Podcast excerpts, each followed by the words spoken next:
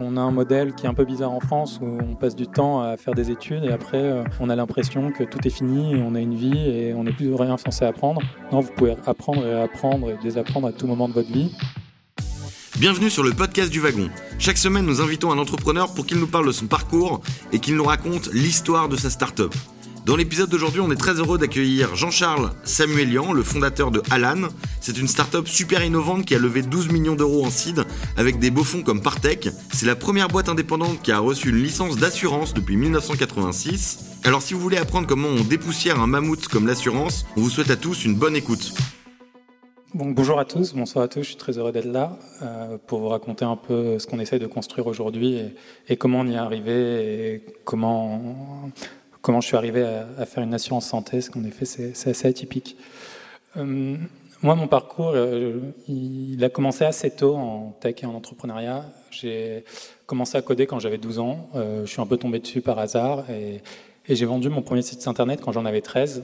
Et c'était un peu de la magie, parce que je viens de Marseille et j'ai vendu ça à un magasin de jeux vidéo à Clermont-Ferrand et des gens que j'avais jamais rencontrés. Et, et je me suis dit que c'était assez incroyable de pouvoir apprendre un nouveau langage tout seul, de pouvoir le distribuer, de construire ça. Et, du coup, j'ai continué à faire ça un peu euh, en parallèle de toutes mes études, qui sont été assez classiques. J'ai fait euh, maths sub, maths je suis arrivé en école d'ingénieur. Et je, continuais à coder pas mal quand j'étais en école d'ingé. Et en face de ça, ben, j'étais confronté à ces cours, on faisait des, des, case studies, on rencontrait des industriels. Et il me semblait euh, que c'était complètement hallucinant la manière dont les projets étaient pensés. On faisait des énormes études de marché, euh, puis on développait des produits pendant trois ans, et quand ils étaient shippés, bah, ils n'étaient plus adaptés au marché qui avait été mal analysé trois ans avant. Et la question qu'on se posait, et qu'on se posait avec un, copain d'enfance, c'était comment on peut appliquer ces méthodes euh, très itératives, euh, beaucoup plus proches de l'utilisateur, à l'industrie lourde moi, je, regardais déjà pas mal euh, des sujets dans la santé, et par pur tropisme familial, je viens d'une famille de médecins et, de gestionnaires d'hôpitaux, du coup, euh, j'ai toujours trouvé que c'était un secteur, euh, bien que privilégié, dans ce secteur complètement asymétrique en information, tout était fait pour qu'on n'y comprenne rien, et ça m'énerve de rien comprendre, donc ça, ça me challengeait pas mal. Euh, mais Benjamin, un de, mes, amis proches, est, venu me voir en me disant j'ai trop mal voyagé en classe éco, euh, il faut qu'on fasse quelque chose. On avait 22 ans à ce moment-là et on a, recommencé, on a commencé à réfléchir à qu'est-ce que ça voulait dire voyager en classe éco euh, en avion. Et on a vu que les technos qui étaient dans un siège d'avion étaient des technos des années 80 et qu'il y avait trois acteurs qui avaient 90% euh, de parts de marché, qui faisaient des énormes marges et qui se gavaient un peu sur, sur ces technos vieillissantes. Et on a commencé, ça s'est un peu emballé parce qu'on était au début de notre dernière année d'école. On a un peu, on a déposé un premier brevet, on a déposé un deuxième brevet, on a créé la boîte, on a parlé à, plein de grands pontes industriels, euh, des anciens de l'aéro, des anciens euh, des énergies renouvelables, etc. qui au début nous prenait vraiment pour des tarés et à la fin des meetings nous proposait toujours d'investir. Coup, on s'est dit qu'on tenait quelque chose. Euh, et à ce moment-là, très rapidement, Vincent, notre troisième cofondateur de l'époque, nous a rejoint, qui est aussi euh, génial comme Benjamin. Et on a euh, très vite créé la boîte. on était encore étudiant. J'ai levé notre premier million et c'était parti. On a fait ça pendant cinq ans on a sorti le siège d'avion le plus léger du monde, euh, trois fois plus léger que les concurrents. Premier siège en composite et en titane, euh, à la fois qui apportait plus d'espace, plus de confort, plus de durabilité. On l'a vendu à plein de compagnies aériennes. On est rentré au catalogue d'ATR, euh, fabricant d'avions. Et euh, l'aventure était assez incroyable parce que l'aéronautique, c'est un marché super réglementé où tout le monde pensait que c'était impossible de certifier un nouvel acteur euh, dans le marché du siège, où tout le monde pensait que c'était impossible de certifier un siège en composite parce que des acteurs, des petits acteurs comme Airbus avaient raté avant. Euh, et du coup, on a toujours été un peu contre vent et marée à développer nos technos, à beaucoup échouer sur le développement de nos technos, mais à toujours avancer et apprendre jusqu'à shipper notre premier siège et l'installer dans des cabines. Et ensuite, ça, s'est pas mal accéléré. Et euh, fin 2014, il y a eu un, un de mes grands-pères, euh, dont j'étais vraiment très proche, euh, euh, qui a eu un cancer des poumons. Et ça m'a vraiment pas mal touché. Ça m'a fait me poser la question de qu'est-ce que j'ai vraiment envie de faire et est-ce que je suis en train de travailler sur le sujet qui me passionne le plus. Et on était dans un contexte où Explicit était, on avait passé pas mal d'étapes. On était profitable, en croissance, avec une super équipe. Et j'ai fait le choix assez difficile de, de sortir d'explicite et j'ai eu la chance d'avoir des actionnaires qui voulaient continuer à monter au capital, donc de pouvoir faire un deal pour me concentrer sur la santé. Et, euh, se concentrer sur la santé. Bon, j'ai fait une transition sur quelques mois, et euh, là, c'est l'histoire qui est derrière Alan, et c'est pas vraiment ce qu'on fait aujourd'hui. Mais mon approche, c'était d'essayer de, pousser de la prévention personnalisée au bon moment. En gros, on s'apercevait que quand on regardait de la data, bah, tout le monde fait le même check-up à 60 ans tous les deux ans. Euh, donc vous devez faire une coloscopie euh, à partir de 60 ans tous les deux ans, alors que les profils de risque euh, sont très différents selon des données démographiques. Et j'en parlais pas mal. Je suis allé chercher Charles, qui été un ami de longue date aussi, que je connaissais depuis l'école, qui lui dirigeait des grosses équipes de data science chez Twitter à San Francisco, et, qui est quelqu'un que j'adore et qui est vraiment très brillant, très structuré data. Et on a commencé à bosser là-dessus et très rapidement, en fait, on s'est posé la question de est-ce que ça sert à quelque chose d'apporter une nouvelle fonctionnalité dans un système qui, est, euh, qui ne marche pas? Et euh, en France, on est très fort pour faire ça, ajouter plein de, features tout le temps avant de, repenser la base. Et euh, on s'est dit que non, ça servait à rien et qu'en fait, il fallait d'abord construire la brique élémentaire. Et pour nous, la brique élémentaire, c'était l'assurance complémentaire santé. Et c'était un secteur euh, qui n'avait pas beaucoup évolué. Il n'y avait pas eu de nouvel acteur depuis 30 ans en France. Et le constat était pan-européen. Et du coup, ben, on, s'est dit, est-ce que c'est faisable de le faire? Et là, ça a été euh, un mois et demi, deux mois un peu chiant. Et c'est pas ce que je conseille forcément de faire après un exit. Plutôt prenez des vacances, euh, kiffez. Mais euh, moi, je me suis tapé le code des assurances et j'ai essayé de le comprendre, le décomposer, de l'apprendre par cœur. J'ai rencontré plein d'anciens de, assureurs de l'autorité de l'autorité de contrôle prudentiel aussi, qui est la branche de la Banque de France qui donne les agréments d'assurance. j'ai recruté les deux meilleurs que j'avais rencontrés parmi tous ces anciens. Et on a décidé que c'était faisable de créer une, une assurance santé, très très difficile mais faisable, comme c'était très très difficile mais faisable de créer un siège d'avion quand on avait 22 ans. On a créé la boîte en, janvier 2016, enfin officiellement le 10 février, et après c'est allé assez rapidement, et on pourra revenir sur l'histoire, mais on a, très rapidement levé un gros seed de, de 12 millions d'euros. Euh, donc un assez gros site euh, pour la France.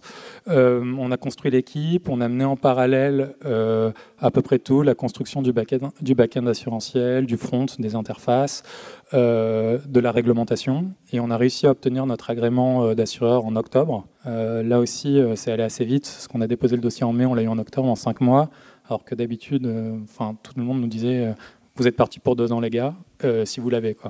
Et euh, donc ça, on était assez fiers de, cette, de ces méthodes d'exécution et, de la, et de la manière dont on a, on a, conduit ça. Et on a eu cet agrément le 23 octobre, on était live le 25, euh, avec une offre d'assurance santé, d'abord pour les entreprises qui ont une obligation de fournir une complémentaire santé euh, depuis le début 2016.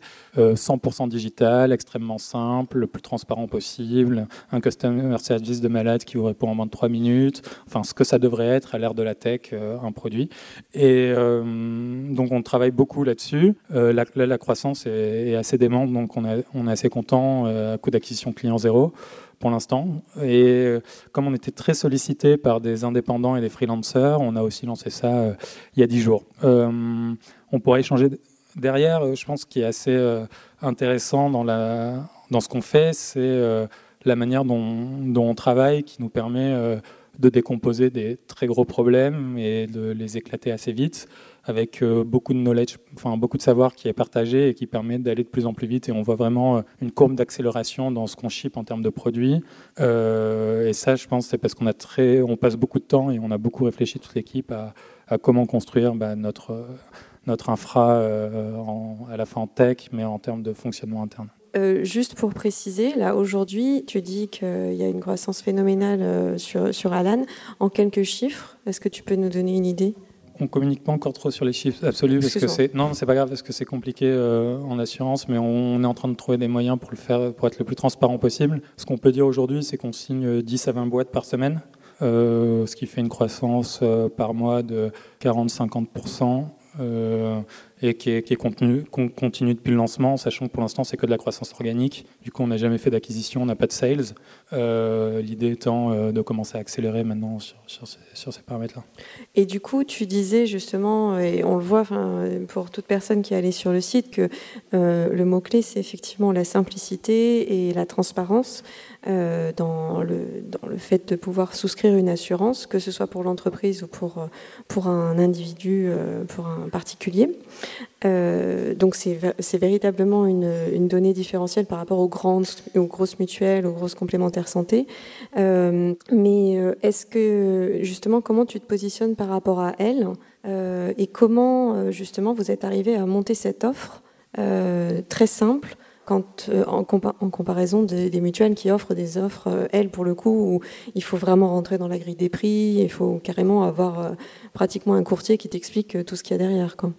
On, a essayé pour, pour ça de, de, se mettre dans les, dans les chaussures de l'utilisateur qui, et moi qui me considérait un peu comme un utilisateur lambda qui, au moment d'explicite, avait dû choisir notre complémentaire santé et qui en était arrivé avec euh, les assureurs qui, me parlent comme de la merde, euh, les courtiers qui me prennent pour un débile, euh, à ne pas choisir et à abandonner. Quoi. Et du coup, on s'est dit comment on essaye de ne pas reproduire ça?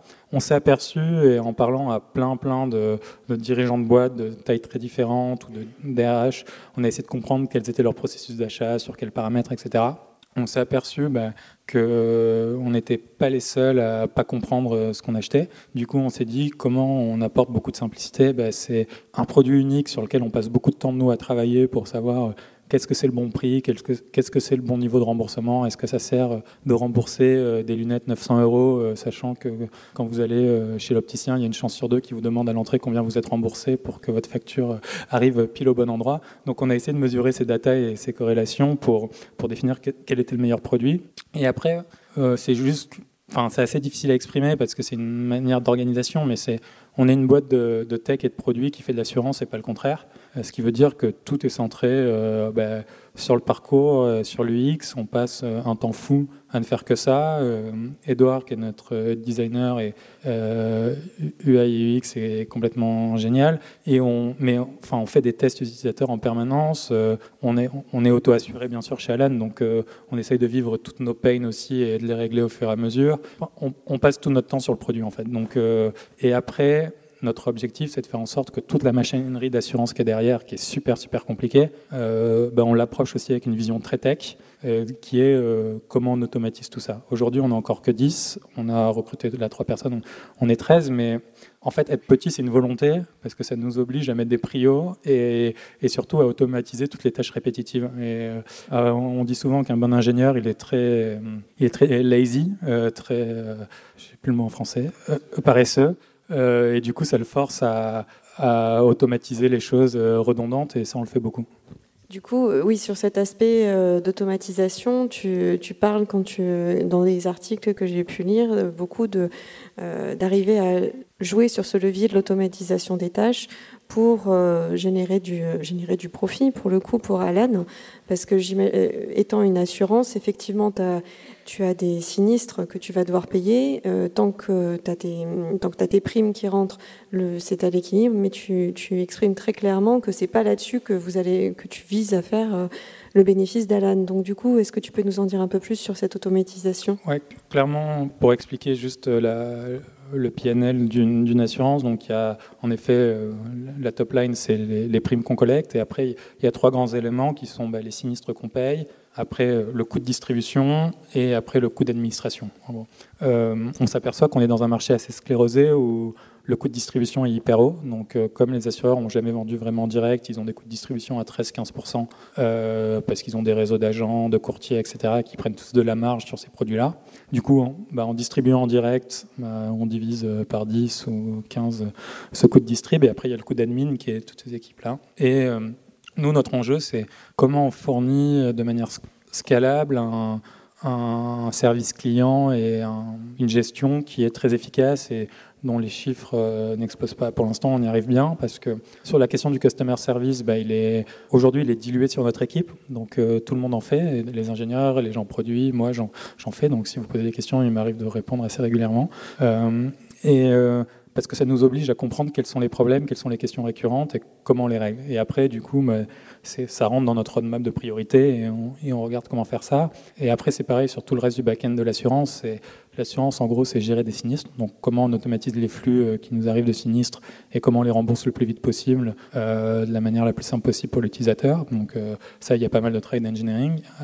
Et ça, ça implique en fait derrière de structurer très bien tout notre schéma de données. Donc, en fait, comment arrive la donnée, comment on la stocke, comment on lit la, les différentes données aux bons endroits. Et ça, ça a été énormément de travail sur le back-end au départ. Et derrière, après, euh, il y a tout ce qui est l'aspect réglementaire. Donc, euh, on doit notre job, et c'est pour ça qu'on est régulé, c'est de faire en sorte qu'on soit toujours capable de rembourser. Du coup, qu'on ait le bon niveau de capital en face des primes qu'on collecte, en face des sinistres qu'on paie. Du coup, ça aussi, je crois qu'on est le seul assureur de la place euh, à avoir nos sinistres en live. Donc, on sait, on peut piloter tous nos ratios en continu, alors qu'un assureur classique le fait au mieux tous les trois mois.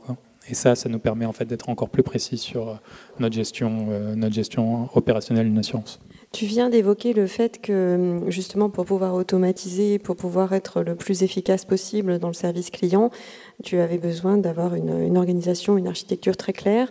Tu viens de mentionner également le fait que vous avez recruté sur euh, des métiers qui sont euh, assez techniques, euh, comme l'assurance, avec en plus du code. J'imagine que l'intégration des personnes, déjà un, le, recrutement, et deux, l'intégration, doivent être des challenges pour Alan. Est-ce que, est-ce que vous vous êtes déjà posé la question Est-ce que vous avez formalisé tout ça Et est-ce que tu as des anecdotes ou des conseils à nous donner là-dessus?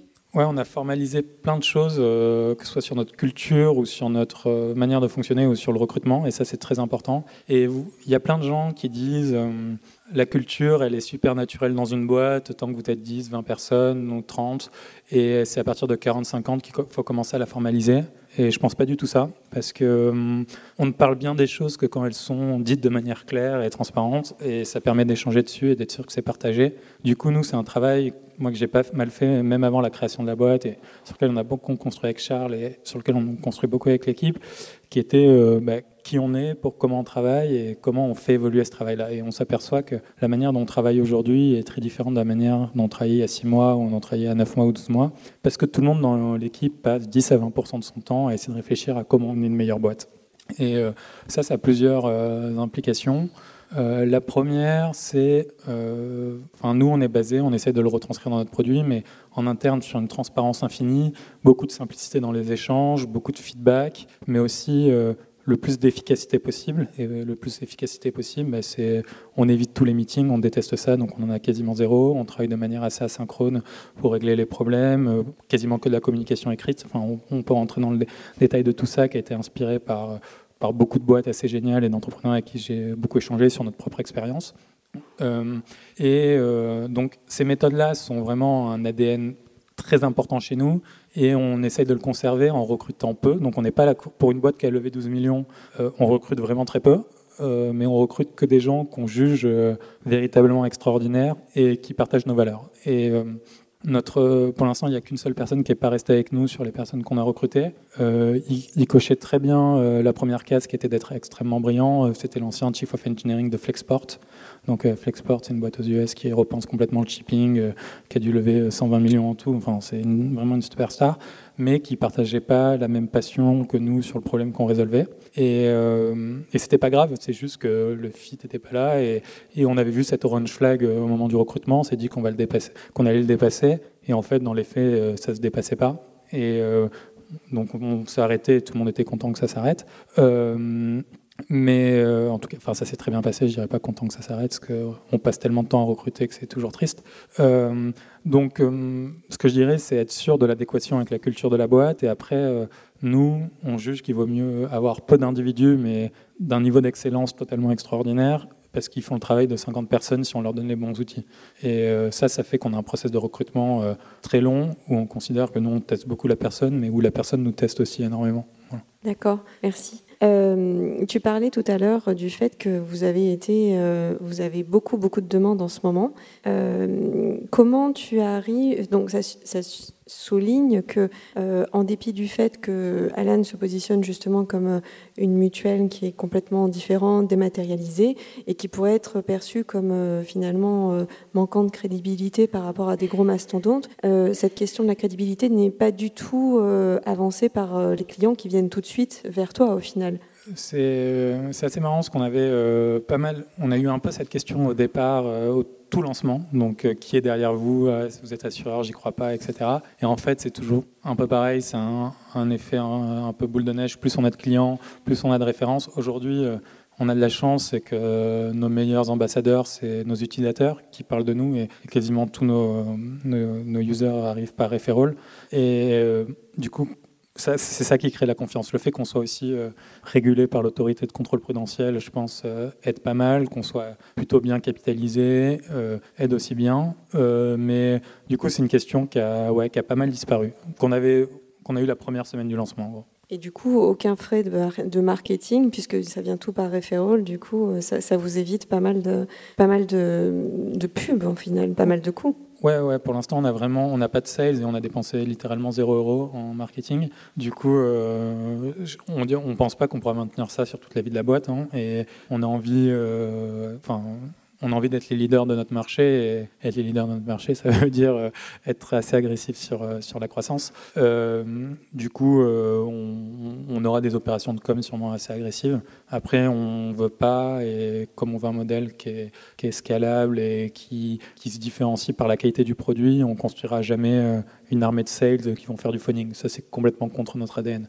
Ce qu'on veut, c'est qu'on ait un produit qui est génial, dont les gens parlent, et, juste, on veut, on veut juste que les gens aient entendu parler de nous, parce que, et après que leur choix soit simple, et que l'accompagnement. Aujourd'hui, on a, euh, et c'est un truc dont on est assez fier, mais on doit être à 70% des boîtes qui sign up, qui n'ont zéro interaction avec nous avant le sign up même pas une question. Et ça, ça veut dire qu'on a plutôt euh, bien réussi euh, notre explication du produit, que notre flux d'onboarding Enfin, la boîte a un an, on est live depuis 4 mois, mais le flux d'onboarding, il a été déjà modifié 5 fois. Les landing pages changent tout le temps euh, parce qu'on essaye vraiment d'intégrer tout pour que tout le soit plus clair possible et qu'on ait le moins de travail possible. D'accord. Et justement, tu parlais euh, de votre volonté d'être euh, leader sur votre marché. sur le site, il apparaît clairement que le marché, enfin, la cible, c'est les PME, les startups et les freelancers indépendants. Euh, comment vous avez défini cette cible? Est-ce que c'est une question aussi de, rapport pour équilibrer les profils de risque? Euh, On a choisi la cible plutôt en se posant la question de qui avait la plus, la plus grande propension à nous choisir, qui était le plus mal servi sur le marché aujourd'hui, et euh, après, est-ce que ça fitait notre ADN Et clairement, les boîtes de 0 à 250 personnes, pour nous, c'est on peut prendre des boîtes de 2000 personnes, on n'a aucun problème avec ça, mais euh, euh, les boîtes de 0 à 250, ça nous semble être une cible particulièrement pertinente qui, où le coût du RH est en fait hyper important en termes de coût fixe par rapport au reste de la boîte, etc. Donc si on leur sauve ça avec des utilisateurs plutôt jeunes, tech-savvy, etc., donc qui vont aimer notre produit et qui détestent avoir du papier et qui ont tous une pile de, fiches de remboursement qui ne sont jamais fait rembourser sur leur table parce que c'était trop chiant d'envoyer une lettre et je fais partie de ces gens-là. Euh, du coup, eux, on pense qu'on leur résout un vrai problème. honnêtement, je pense qu'on résoudrait aussi des vrais problèmes pour des boîtes du CAC 40, mais euh, on n'a pas envie de se battre pour vendre aujourd'hui. On n'est pas les premiers à faire cette stratégie, hein, que ce soit Slack, Basecamp ou n'importe qui, attaqué par euh, les acteurs petits, dynamiques, qui sont capables, de, qui ont des process de décision simples. C'est toujours une bonne stratégie et après on peut monter, on peut monter dans le marché. On pense que si, tu prends les, boîtes de 1 à 9 personnes, c'est plus d'un million de boîtes en France. Euh, il y a 170, 172 000 boîtes euh, de 10 à 49 personnes. Euh, donc tu continues, on a un marché, enfin, c'est des, millions et des millions de, de finalement d'utilisateurs qu'on peut couvrir. Et donc c'est un marché assez confortable pour nous. Et si on fait ça très bien, après on pourra regarder aller, aller sur plus gros. Tu euh, mentionnes dans un de tes articles que, alors c'est une statistique américaine pour le coup, où tu expliques qu'il y a seulement une personne sur sept de mémoire euh, qui comprend ce que c'est qu'une qu'une complémentaire santé. Enfin, quoi, comment ça comment ça fonctionne? Le fait que le qu'Alan justement axe sur l'aspect euh, simplicité, transparence, est-ce que pour toi c'est aussi en lien avec l'objectif que tu as pour Alan de de changer le rôle de l'assureur? Ouais, on pense que c'est vraiment la première étape. Il y a il y a deux choses, moi, pour moi, qui sont assez importantes dans le, dans le rôle avec l'assureur. Le premier, c'est la confiance. Et aujourd'hui, euh, moi, en tout cas, à titre individuel, ma relation avec mes assureurs, ça n'a jamais été une relation de confiance. Parce qu'à chaque fois que j'ai eu un problème, j'ai l'impression qu'ils avaient ils faisaient tout pour essayer de ne pas me rembourser, donc euh, me mettre des temps d'attente, euh, me demander des papiers supplémentaires, euh, ne pas me faire confiance. Et j'en ai vraiment marre de tous ces produits qui sont dimensionnés pour les 2 ou 3 de personnes qui niquent le système, au lieu de penser aux 97% qui sont plutôt des gens de bonne volonté et, et, pour qui on devrait faire un très bon produit. Donc ça, c'était le premier point. Et la confiance nous, on la voit sur deux aspects, donc sur la simplicité, la transparence, et aussi sur notre utilisation des données. Et notre utilisation des données, on a écrit deux trucs à nos statuts. Un, qu'on les vendra jamais, et deux, qu'on les utilisera jamais pour individualiser le pricing, parce qu'on pense que c'est créer, même si ce serait que pour des bonus, c'est créer des mauvaises incentives sur le partage de la donnée. Donc nous, si les gens nous donnent plus de données de santé, bah, c'est juste pour qu'on les aide mieux à prendre des meilleures décisions, et ça c'est assez important pour nous. Et la deuxième brique, bah, c'est la continuité de ça, c'est que une bonne expérience pour nous en tant qu'assurance santé, c'est pas être justement juste euh, quelqu'un qui rembourse de manière aveugle, mais c'est quelqu'un qui va m'aider à prendre des meilleures décisions dans un système de santé qui est super complexe et dont je ne connais pas les coûts, dont je ne connais pas les avantages les inconvénients. Et ça, c'est un peu notre vision long terme, c'est comment on arrive à, servir de plus en plus d'informations. Euh, et on n'est pas dans l'accumulation d'informations, mais de plus en plus d'informations actionnables au bon moment pour prendre des meilleures décisions. C'est-à-dire, euh, par rapport aux, données que je vais, je vais transmettre à mon assureur, ça va devenir vraiment un partenaire. Euh, tu viens d'une famille de médecins. Est-ce que c'est quelqu'un qui va venir en complément du médecin, qui va remplacer le médecin? Comment tu vois, enfin, comment tu vois ça? C'est, euh, on pense que le médecin a un rôle encore super crucial dans le système de santé pour très longtemps. Euh, on pense aussi, et moi je pense profondément que le rôle va changer et qu'il ne faut pas se mentir, la santé, comme tous les autres secteurs, comme l'assurance, comme la banque, comme tout, est en train d'être affectée très fortement par numérique et le digital. Euh, la question, c'est comment on accompagne au mieux cette transition. Et c'est pour ça que c'est assez génial et passionnant pour nous euh, d'être là, cet acteur aujourd'hui, parce qu'on est au début de la courbe d'inflexion et on pense que il va y avoir énormément de techno. Enfin, aujourd'hui, euh, il y a des modèles de deep learning euh, dans beaucoup d'équipes de chercheurs au monde euh, qui reconnaissent mieux les tumeurs dans un cancer des poumons que les meilleurs radiologues au monde et de manière scalable. C'est-à-dire, il y a quelques personnes qui ont accès aux meilleurs radiologues au monde et heureusement pour eux, ils peuvent le voir ou le, meilleur oncologue, mais il y a 97% des gens qui n'ont pas accès à ça. Et du coup, comment on leur donne le même niveau d'accès et de qualité de la data? Donc, c'est des sujets qui sont passionnants et qu'on va inclure. On pense aussi qu'un médecin aujourd'hui vous parlez avec un médecin, ils en peuvent plus de passer du temps à faire des tâches administratives de merde. Donc, euh, comment on les aide aussi? On pense qu'on peut améliorer la relation un peu partout et enlever de la friction. On n'est pas les seuls à essayer de faire ça. Mais euh, donc, oui, le médecin restera un acteur clé. Euh, maintenant, c'est comment on fait en sorte que mon échange avec le médecin soit le plus qualitatif possible, que ce soit le bon médecin pour moi. Qu'est-ce que ça veut dire le bon médecin pour moi? Quel est, quel est le coût? Est-ce qu'il a vu des gens comme moi? Quels sont les types de Enfin, il y a plein de choses après qu'on peut, peut faire en aide à la décision. D'accord. Et hum, alors, tu, en finissant l'école, tu avais déjà lancé une première entreprise avec, euh, avec, tes, avec deux autres personnes. Là, tu en relances une autre. Euh, qu'est-ce que tu pourrais, quelles sont les, les, quelques anecdotes ou quels sont les, les, quelques conseils que tu pourrais nous donner? Parce qu'on va bientôt finir le wagon, donc euh, il y en a quand même pas mal d'entre dans la promo qui ont des idées de boîte. Qu'est-ce que tu pourrais leur donner comme conseil? J'en ai plein, euh, vraiment plein. Euh, il ne faut pas forcément tous les prendre. Il y a, euh, alors c'est super à la mode de créer une boîte en ce moment, et, il y a un peu d'asymétrie d'information dans le système où on entend beaucoup parler des succès, et du coup on voit moins ce qui ne marche pas. Le premier point que je vais dire, et je vais commencer par le truc un peu négatif, comme ça après je pourrais dire plein de trucs super positifs, mais c'est que c'est très dur. Et c'est vraiment très dur. Euh, parce qu'il y a des up and down très forts. Euh, vous vous confrontez à des acteurs qui sont beaucoup plus gros, qui ont plus d'argent. Euh, le marché va pas toujours là où vous voulez. Enfin, donc, enfin, le premier point, c'est de ne pas avoir d'illusions. Et le fait de ne pas avoir d'illusions et de ne pas être naïf, ça permet d'être un bien meilleur entrepreneur. Donc c'est vraiment beaucoup se remettre en question, tout en restant très ambitieux et avoir la bonne distorsion de la réalité qui, vous permet d'attaquer des gros problèmes, mais avoir conscience que tout ne va pas bien se passer parce que ça, ça aide beaucoup. Euh, le, deuxième point, euh, du coup, dans ce système-là, mais c'est que de la continuité, je dirais, c'est se poser des, vraies bonnes questions et ne pas avoir peur des vraies bonnes réponses. C'est-à-dire euh, le produit, se poser la question de est-ce que j'ai vraiment des points de différenciation qui sont très forts? Est-ce que la taille du marché que j'attaque est vraiment un gros marché? Est-ce que c'est un marché intéressant? Est-ce que je vais créer un marché? Euh, Est-ce que la distribution est possible? Comment ça se passe? Est-ce que c'est sclérosé?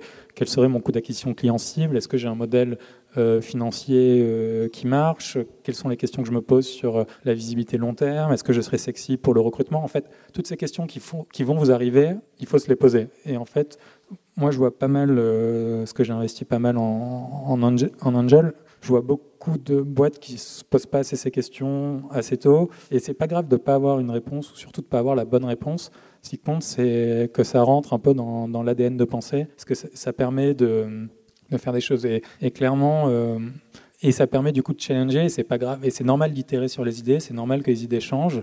Euh, ce qui n'est pas normal, c'est de s'accrocher et de passer beaucoup de temps sur une idée qui ne marche pas. Euh, un autre point, et on n'est pas dans ce cas, parce que nous, on a levé beaucoup d'argent, mais euh, il n'y a pas de... On entend beaucoup parler de toutes ces boîtes qui sont euh, VC funded et qui ont euh, un... Enfin, c'est un peu la course à qui lève le plus, et une boîte est sexy parce qu'elle a levé beaucoup. il faut aussi un peu démystifier ça. Il y a plein de boîtes super impressionnantes qui n'ont jamais levé d'argent, qui sont super profitables, qui ont des modèles long terme, qui marchent bien et qui s'autofinancent. Donc, n'ayez pas honte si vous voulez faire ça. Si vous voulez avoir un modèle VC funded, prenez, euh, enfin juste soyez conscient des enjeux, c'est de faire de la très grosse croissance et de donner une chance de faire x10 à vos investisseurs, donc euh, ou x100, x1000. Du coup, bah, ça a plein de sous-jacents. Et il ne faut pas se mentir, enfin tout le monde a, et j'aime beaucoup euh, ce ce journaliste qui s'appelle Ben Thompson, qui est un grand théoricien des incentives. Et euh, bah, la question de l'incentive de toutes les personnes et de tous les stakeholders autour de vous est très importante. Et pareil, il ne faut pas être naïf. Il faut se poser la question de ce que les gens attendent et pourquoi ils le font. Et après, avoir, une forte une fois que vous avez conscience de ça, après, vous pouvez prendre des meilleures décisions. Euh, un, un, autre point qui est très important, je pense, c'est l'ambition. Enfin, il y a aucun problème qui est trop gros à mon sens et euh, tout s'apprend. Et, on a un modèle qui est, euh, qui est un peu bizarre en France où on passe du temps à faire des études et après euh, on a l'impression que tout est fini et on a une vie et on n'est plus, plus rien censé apprendre. Non, vous pouvez apprendre et apprendre et désapprendre à tout moment de votre vie et n'ayez pas peur du coup de vous mettre à fond et d'internaliser le savoir. Moi, un des trucs qui est le truc qui a toujours le mieux marché, que ce soit chez Explicit ou chez Alan, c'est quand euh, on internalise le savoir et on ne se base pas sur euh, ce qu'on nous dit ou sur des consultants extérieurs. C'est bah, la régulation d'assurance, bah, oui, on doit la maîtriser. Euh, c'est le cœur de notre métier, donc on doit être les meilleurs à comprendre Solvabilité 2, on doit être les meilleurs à comprendre comment ça fonctionne une assurance, parce qu'il n'y a que comme ça qu'on qu'on maîtrisera euh, la chaîne de valeur et qu'on pourra être innovant. Donc euh, c'est dur, euh, ça, demande de, faire des erreurs, etc. Mais, c'est important. je vais finir, j'ai encore trois trucs, je pense. Enfin, j'en ai beaucoup plus que ça, mais je vais m'arrêter à trois.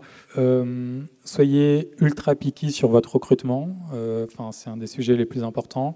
je lirai à ça en France, on, est encore dans cette étape où euh, c'est super sexy euh, d'être entrepreneur, mais je pense que c'est super sexy de rejoindre dans les 20, 30, 40, 50 premiers une des meilleures boîtes euh, qui va devenir une très très grosse boîte en Europe. Et il valait mieux être l'employé numéro 100 de Google que l'employé numéro 1 d'un million de startups que, qu'on a oublié d'ailleurs. donc, enfin, posez-vous la question de quel est le problème que vous voulez résoudre et n'ayez pas peur. Enfin, nous, en tout cas, je pense que ceux qui nous ont rejoints tôt moi, je les considère autant des fondeurs que, Charles et moi, et ils construisent autant, autant Alan que nous. Quoi. Le deuxième, c'est choisissez bien vos investisseurs. C'est un peu lié à ça, mais euh, c'est des gens avec qui vous allez passer beaucoup de choses. tout ne se passera pas toujours bien, donc prenez des gens avec qui vous avez un bon fit. Euh, faites des due diligence. Les, investisseurs font des due diligence sur vous. Faites des due diligence sur vos investisseurs et soyez sûr que c'est des gens bien, qui règlent bien les problèmes, etc. Ça, c'est très important parce que passer du temps à faire de l'investisseur management au moment où ça va mal, bah, c'est des moments que vous ne passez pas sur les problèmes. Euh, voilà. Et, et, le troisième, c'est euh, bah, penser beaucoup euh, quelle est votre culture et votre organisation, qu'est-ce que vous avez envie d'être en tant que boîte, qu'est-ce que vous avez envie de, de partager? Nous, et on ne dit pas que c'est le meilleur modèle, mais nous, bah, c'était euh, d'être très efficace, de ne pas être dérangé quand on travaille, d'être asynchrone, de donner beaucoup de responsabilités aux gens pour qu'ils puissent prendre des, très bonnes décisions, parce qu'on considère que recruter des gens très brillants, si on ne les laisse pas prendre les décisions, ça n'a pas de valeur. Du coup, mais créer un environnement de communication et d'accomptabilité qui marche avec. Donc, réfléchir vraiment à qu'est-ce qui est important pour vous dans la conduite de votre boîte, et ça a le droit, ça a le droit d'évoluer, hein, et ça doit évoluer même, mais, euh, et après le poser et échanger. Nous, ce qui, ce qui est merveilleux chez nous, en tout cas, c'est que notre culture évolue avec, avec l'équipe et avec les problèmes qu'on a et avec les problèmes qu'on résout. Et ça, c'est très satisfaisant intellectuellement. Merci beaucoup pour tous ces conseils. Est-ce que euh, qu'est-ce qu'on pour, euh, enfin, qu'est-ce qu'on pourrait souhaiter à Alan? Qu'est-ce que tu souhaites à Alan, toi, pour euh, pour cette prochaine, ces prochains mois? Parce qu'au final, vous venez tout juste de fêter le premier anniversaire. Donc, qu'est-ce qu'on pourrait souhaiter à Alan pour pour cette année? Alors, on va souhaiter de tenir nos objectifs. Nos objectifs, c'est d'être dans un an, quand vous posez la question à une boîte qui se crée, euh, que le premier truc dans son stack, ce soit de prendre Alan euh, comme comme c'est d'installer Slack euh, pour communiquer en interne. Donc c'est, ça, c'est le premier point. Et pas que des boîtes de la tech, pour, pour tout le monde, pour un artisan, pour n'importe qui. faire en sorte qu'on ait le, même constat sur les freelancers et les indépendants. Qu'on réussisse, on est en train de travailler sur une killer feature qui va être vraiment cool dans le système de santé à notre sens, qu'on réussisse à la shipper dans les temps, parce que c'est vraiment recréer Alan dans Alan, ça. Donc euh, c'est euh, des gros enjeux réglementaires, produits, etc. Et on, se remet une grosse race là sur, le sujet. Donc euh, nous souhaitons de réussir ça et qu'on continue à avoir des utilisateurs qui, qui aiment ce qu'on fait et à nous faire du feedback si cool tout le temps. Et ça, c'est enfin, ce qui nous drive pas mal aussi. Et dernière petite question pour justement par rapport à la tech. Euh, tu dis que toi, tu codes depuis, euh, depuis, depuis que tu es tout petit. Euh, nous, on est en train de coder comme des timbrés là, sur, sur nos clones d'Airbnb. On va faire nos projets après. au niveau code, qu'est-ce que tu pourrais nous conseiller justement Est-ce que toi, tu codes toujours? Est-ce que euh, qu'est-ce que tu recherches dans un codeur, puisque comme on vient pas tous de, ce milieu-là et, que certains pensent justement à se reconvertir, ça pourrait être intéressant d'avoir ton avis. Alors, il m'est interdit de coder, en tout cas la nuit. Maintenant, pas l'équipe, parce que sinon je casse des trucs. Mais euh, non, en gros, on a un truc qui est assez sympa, c'est que tout le monde dans l'équipe, même, on a Bertrand qui, est, euh, qui a 52 ans, je crois, euh, qui a 25 ans de bouteille dans l'assurance, une carrière extraordinaire, qui est dans le Git et qui fait aussi des, qui commits. Donc c'est, c'est, enfin, tout le monde a le droit de faire des, des PR, euh, mais plutôt sur la copie ou des choses comme ça. Mais on, juge qu'il n'y a rien de sorcier à, comprendre du HTML. Ou, donc tout le monde le fait. après, dans notre structure, je laisse du coup euh, l'équipe d'engineering et euh, dont Charles le CTO euh, assez indépendante sur la manière dont, ils structurent, enfin donc leur process pour gérer comment ils poussent le code, comment on pousse en production, euh, comment on gère acceptance, etc. Donc je, je vais pas, enfin, je suis pas le mieux placé pour vous dire des trucs super intelligents. Le, seul point, c'est que, en tout cas, ce qui marche très bien pour nous, c'est qu'on a des objectifs à la semaine euh, sur toute la boîte. Donc c'est pas seulement un sprint classique, c'est sur toute la boîte euh, qui sont communiqués à tout le monde, dont à tous nos actionnaires toutes les semaines. et on, mesure vraiment si on les atteint ou pas. On a, on a des rétros.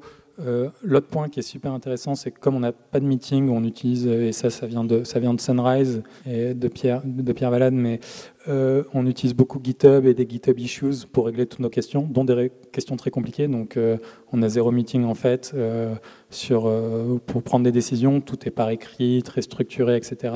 On a plein de règles que les questions doivent être closées sous une semaine parce qu'il faut mieux prendre des décisions rapides. Euh, on peut rentrer un peu dans tout ce process et ça, je peux en parler pendant des heures. Mais euh, du coup, tout est organisé pour que bah, nos ingés puissent travailler de manière asynchrone, euh, se concentrer sur leur sujet, que les prios soient super clairs et et qu'on ait la capacité aussi, parce que des fois les prios changent au cours de la semaine, mais de savoir qu'est-ce qu'on peut tuer, qu'est-ce qu'on ne peut pas tuer dans, ce qui doit être chippé pour la semaine d'après. Euh, alors là, moi, je, rebondis juste sur ce que tu dis quand tu qu'il n'y a, pas de meeting. Ça, je pense que c'est le rêve de toute personne qui a travaillé dans une entreprise et qui a, fait des meetings toute la journée.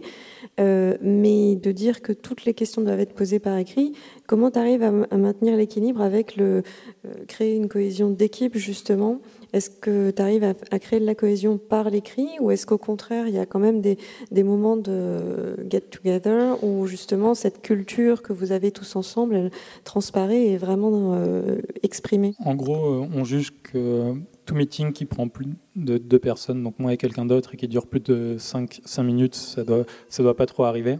Parce que après ça coûte un temps assez exponentiel et, mal géré et très mal mesuré surtout.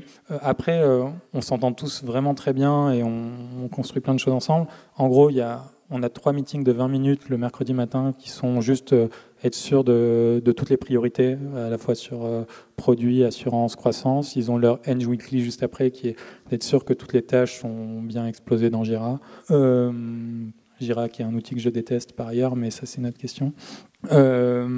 et derrière, on a deux autres. Enfin, il y a une rétro toutes les semaines pour savoir comment on travaille mieux, et on a un point sur le customer service aussi toutes les semaines pour euh, qu'on partage un peu tout notre knowledge euh, sur ce qu'on a appris et qu'est-ce qu'on veut automatiser dans le produit. Et après, vraiment, euh, il n'y a rien d'autre sauf très occasionnellement des brain trust. On a un truc qu'on a sorti de Pixar euh, qui est euh, quelqu'un qui a avancé sur du produit, montre le produit à tout le monde. Et là, euh, c'est, enfin, on bâche le produit et tout le monde fait des feedbacks hyper critiques dessus.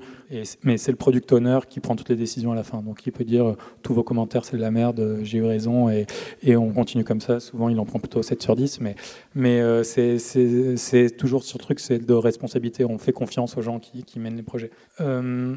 et du coup, j'ai un peu dérivé sur la question. En fait, on a plein de moments. Euh, moi, enfin, j'ai parlé de moi, mais je prends zéro déjeuner extérieur, par exemple, enfin, sauf truc vraiment exceptionnel.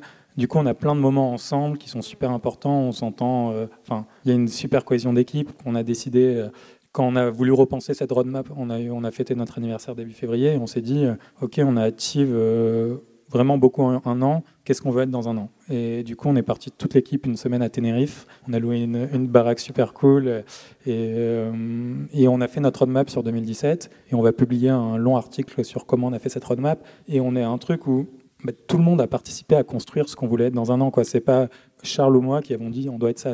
On l'a construit à tous, on a priorisé, on a un, on a un savoir ultra partagé sur... Euh, qu'est-ce qu'on veut être, pourquoi, pourquoi on a tué des super bonnes idées qu'on adore, mais juste on ne pense pas que celles qui auront le plus d'impact. Et donc on, crée ces moments de décision, le fait qu'on ait une transparence absolue, que tout le monde sache toutes les semaines ce que tout le monde a fait, pourquoi, quels, sont, quels ont été les problèmes, quels ont été les objectifs qui n'ont pas été atteints, ceux qui ont été atteints. Euh, le fait qu'on ait des one-on-one, euh, on a des one-on-one très, très réguliers pour parler aussi de l'amélioration de la boîte, etc. Ben, on a un niveau de de communion qui est assez hallucinant. Quoi. Oui, parce qu'en fait, ce que tu décris, ça, ça rappelle énormément toutes les techniques d'entreprises euh, engagées, d'entreprises libérées, où finalement tout le monde participe à la prise de décision et à l'avancement la, de, l'entreprise au final. Ouais, c'est crucial. Et vraiment, quand je dis, je demande euh, aux gens de l'équipe qui passent 10 à 20% de leur temps à réfléchir à comment on est une boîte meilleure, c'est vraiment important. Quoi. Et, je suis un one-on-one avec tout le monde dans l'équipe toutes les deux semaines. Euh, on ne parle que de comment on fait pour euh, que ça, ça se passe mieux. Euh, Est-ce qu'il y a des trucs qui font que tu te sens pas bien dans la boîte? Qu'est-ce qui est pas fun chez nous? Qu'est-ce qu'on peut faire différemment? Si tu étais dans mes chaussures, qu'est-ce que tu ferais? Et, ça, bah, ce niveau de confiance et de transparence et le fait que bah, les gens savent s'il y a un process de levée de fonds toutes les semaines, bah, ils vont la vision complète, transparente de ce qui est, c'est, tous les meetings, tout. Ça fait que bah, on sait qu'on, enfin, on est entre de bonnes mains. Quoi. chacun, moi, j'ai une confiance aveugle en tout le monde dans l'équipe. En tout cas, on a l'impression, effectivement, quand on parle, qu'il y, a cette, il y a cette harmonie et qui doit être super importante, parce que là, vous êtes 13 euh, personnes, c'est ça, j'imagine? Plus, les équipes sont réduites et plus, du coup, il faut qu'il y ait une, constante euh, harmonie. Ouais, tout l'enjeu est de le maintenir à scale, et il y a très peu de boîtes qui ont réussi à le faire en grandissant très fort. Moi, je suis encore assez impressionné, enfin très très impressionné par Facebook, qui sont maintenant des milliers et qui ont encore une, ambiance de travail, un niveau de transparence. Et il y a beaucoup de gens qui peuvent casser Facebook euh, chez Facebook. Donc euh, ça, c'est un truc qui me, sur lequel on travaille. Et c'est pour ça qu'on recrute pas trop, parce qu'on juge qu'on peut intégrer euh, les 10 à 20% de notre masse d'un coup pour être sûr que la culture continue et, et hum, que ça qu'on va arriver à maintenir ça euh, en, grossissant. Pour l'instant, euh, on y arrive tout en restant très petit, hein, mais les, nouvelles personnes qui arrivent partagent complètement cet ADN euh, assez vite, donc il faut qu'on continue à faire ça. Tu parlais de, techniques euh, que chacun apporte de euh, d'autres entreprises qu'il a pu découvrir justement, j'imagine, au gré de ses lectures. Euh, tu parles très souvent, là tu as parlé souvent aussi d'autres exemples. Est-ce que c'est quels sont les grands exemples que tu as en tête justement et sur lesquels tu as modelé Alan, ou peut-être explicite même avant? Nous, on a un truc, c'est, euh, avant d'entrer sur les exemples, c'est on adore prendre du feedback de l'extérieur et d'apprendre plein de choses. En revanche, c'est comme tout, on n'est pas naïf et béat là-dessus, donc c'est pas parce qu'une autre boîte fait ça qu'on doit le faire. Si notre boîte fait ça, on essaye de comprendre quel problème elle essaie de, résoudre, est-ce qu'on a ce problème, est-ce qu'on peut le résoudre d'une autre façon, est-ce que c'est la meilleure manière pour le faire? Et donc, il y a plein de trucs qu'on a vus, qu'on a essayé d'implémenter, et en fait, on s'est dit, mais pourquoi on est en train de faire ça là? En fait, on n'est pas en train de résoudre un problème qu'on a, donc on ajoute du process qui sert à rien.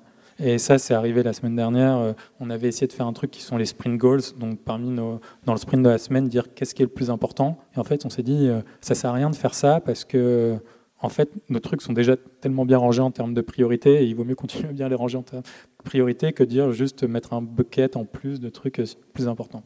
Et donc, sur les lectures, nous, il y a il y, a, bon, il y a des bouquins qui sont assez classiques comme Rework, euh, où il ne faut pas tout prendre, mais qui sont assez bien. Nous, on fait venir des entrepreneurs euh, qui sont, qu'on aime beaucoup, euh, de, une à deux fois par mois, nous parler autour d'un déjeuner de leur expérience, de comment ils structurent leur boîte.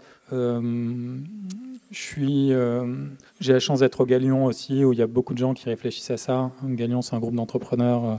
je pense qu'on est une petite centaine, une centaine, où il y a des dîners assez réguliers sur comment organiser son équipe et, sa boîte, comment organiser la croissance, etc. Et, là-dessus, on y réfléchit beaucoup. Et moi, je lis euh, énormément de bouquins. Il y a plein de trucs à acheter. Enfin, tout le monde dans l'équipe lit énormément. Il y a plein de trucs à acheter, mais euh, euh, The Hard Things About Hard Things de Ben Horowitz, c'est pas mal. Il y a les bouquins sur l'histoire de Google, sur l'histoire de, BlackBerry, qui sont plus, entertaining, mais qui sont assez intéressants pour voir un état de pensée. Euh, Zero to One de Peter Thiel, il faut vraiment pas tout prendre aussi, mais c'est intéressant de comprendre. En fait, ce qui est intéressant, c'est de challenger plein d'états de pensée de, personnes et se dire qu'est-ce qui résonne avec moi, qu'est-ce que j'ai envie de créer et comment j'ai changé. Et le fait d'en parler et de voir et d'essayer d'appliquer des méthodes et, de remettre en cause des méthodes, c'est ça qui fait grandir globalement. Merci beaucoup. Moi, j'ai plus de questions, mais peut-être que les, euh, que les personnes qui sont dans la salle en ont quelques-unes. Tu parlais au tout début d'une euh, méthodologie que vous avez créée pour euh, craquer des gros problèmes de façon collaborative. Et euh, je serais très curieux d'en savoir plus. En, gros, on juge en fait qu'aucun problème est un très gros problème tant qu'il est, enfin, il est un très gros problème tant qu'il n'avait pas été décomposé en plein de sous-problèmes. Donc, euh, c'est une approche assez scientifique, mais qui est la bonne manière de, résoudre un problème, c'est de poser les bonnes questions. Et donc, on essaie toute très grosse tâche ou tout très gros enjeu de l'éclater en une roadmap. On passe beaucoup de temps en fait à formaliser euh, notre roadmap, nos working plans et comment on va éclater un sujet. Et après, ça évolue. Et ce qui fait, euh, et c'est ce qu'on utilise dans GitHub Issues ensuite, mais c'est on a plein de petites questions qu'on résout, auxquelles on va aller chercher du savoir dans la boîte ou des idées, et qui nous permettent de, de, de closer tous ces sous-problèmes et qui, au final, résolvent euh, le gros sujet. Je ne sais pas si je t'ai bien répondu. Mais... Oui, ouais, tout à fait. Euh, et l'outil que vous utilisez, c'est GitHub Issues, même pour des trucs qui ne sont, pas, qui sont pas techniques Ah ouais, tout. C'est, en gros, on va développer on lance l'offre pour les freelancers. Euh, tout le working plan est écrit dans GitHub Issues de la discussion avec les réassureurs, euh, quels produits on fait, comment on le price, quels sont les documents juridiques. Il y a vraiment tout. Et c'est plein de questions qui, viennent alimenter un document master ensuite. Euh, ce document master, après, fait une liste des tâches qui sont éclatées dans Trello, où on a une roadmap produit derrière. Ok, super clair. Salut. Donc, euh, moi, j'ai une question sur le, début d'Alan. Ce qui vous a permis de devenir euh, une assurance, c'est cette énorme levée de fonds ou c'est plutôt on, est euh, on a d'abord cherché à avoir le statut pour ensuite faire la levée de fonds? C'est quelle brique qui vient avant l'autre et comment? Alors on a levé tout très tôt, donc bien avant d'avoir l'agrément et bien avant d'être sûr d'avoir l'agrément. Alors dans notre tête, toujours la bonne distorsion de la réalité, on serait sûr qu'on y arriverait toujours, mais on a levé très tôt et je pense qu'on on a levé tant que ça si tôt, euh, je pense grâce à l'équipe et euh, je pense le fait que pas mal d'investisseurs me connaissaient d'avant a, un peu aidé. À notre vision très claire, euh, un des échos qu'on a eu, je ne sais pas si je devrais le dire très fort, mais chez Partech, on est le seul deal qu'ils aient fait sans qu'on ait aucun slide. mais ils étaient super sharp dans leurs questions, ça s'est fait assez vite, mais on, avait une maîtrise super pointu de notre régulation, de notre marché, de comment on allait construire euh, très très tôt dans la boîte avant d'avoir construit les choses. Et le fait d'avoir euh, cette vision euh, cumulée avec le fait qu'on était plutôt connu pour avoir un bon track record en termes d'exécution dans des marchés complexes a fait qu'on a pu lever un si gros site sitôt, je pense. Bonjour. moi j'ai une question en termes d'innovation. Dans son discours, on a compris qu'il y avait un processus d'innovation en termes de, front, que c'était très très simple de, de, souscrire, que tout était extrêmement lisible. Est-ce qu'il y a d'autres pistes pour, euh, pour innover. On peut penser peut-être au modèle financier, parce que quand on prend un, produit d'assurance, c'est un placement, donc l'argent va quelque part. Ça peut être une idée. Euh, où va, l'argent euh, Moi, un autre sujet que j'ai en tête, c'est le sujet de la prévention. Il y a peut-être des, choses à faire en termes de, prévention. Est-ce qu'au-delà du front et de la, simplicité d'enrollment, etc., et vous avez des pistes de réflexion? Clairement, on pense. Enfin, en gros, on a tendance à trop dégrader, je trouve, en France, l'innovation dans l'expérience utilisateur, qui est en fait un truc qui demande un travail monumental. Euh, mais du coup, ça, enfin, nous, on veut pas le discarder et on pense qu'il y a plus de gens qui devraient passer plus de temps à, faire beaucoup d'innovation là-dedans euh, ici. Euh, ceci étant dit, ça implique du coup plein d'innovations techniques sur tout ce qu'on construit derrière. Mais après, sur la vision de la boîte, très clairement, on a construit cette boîte pour euh, ajouter du service. Euh, nos modèles de prévention, on les poussera au fur et à mesure, etc. C'est juste qu'on procède vraiment par étapes et on pense que on doit avoir une, avoir une super bonne euh, brique produit d'abord pour pouvoir pousser des fonctionnalités en plus. On doit avoir de la data super bien structurée et une bonne qualité de data pour pouvoir pousser des modèles de machine learning intelligents pour faire de la prévention. Euh, si on veut pousser des services supplémentaires, ils doivent être très très bien intégrés dans notre produit. Donc clairement, notre roadmap produit en termes d'innovation est super super ambitieuse euh, et on veut vraiment repenser la manière dont on interagit avec le système de santé. on n'en dit pas trop encore avant de chipper les, les fonctionnalités, mais donc oui, enfin, on est là euh, pour le long run et pour, euh, pour être ton interface avec le système de santé, parce qu'il y a plein d'applications, dont de la prévention. Euh, est-ce que, tel que tu le projettes dans quelques années, c'est plutôt Alan plus fort dans la verticale santé ou qui peut aussi devenir une compagnie d'assurance dans d'autres domaines? Non, notre, vision, elle est plutôt verticale qu'horizontale. Donc il y a quelques métiers d'assurance qui sont liés à la santé, comme la prévoyance, qui nous intéressent. Euh, en revanche, on ne fera jamais de l'assurance auto ou, logement, ce n'est pas notre métier. On pense qu'on a intérêt à très, très bien bosser notre verticale déjà et qu'on a, on a une autoroute assez longue euh, devant nous sur, sur ce sujet-là. Et qui, qui, est celui qui nous passionne. Enfin, c'est un peu égoïste, mais c'est ce qui nous passionne et c'est les problèmes qu'on veut résoudre. Quoi. Donc, euh, Merci beaucoup. Merci à tous. Merci pour ton temps. Merci. C'est fini pour aujourd'hui. Merci d'avoir écouté ce talk. Si cet épisode vous a plu, pensez à vous abonner sur iTunes. Si c'est déjà fait, je vous invite à laisser un avis et à le partager sur vos réseaux préférés. À la semaine prochaine pour un nouvel épisode. Salut à tous.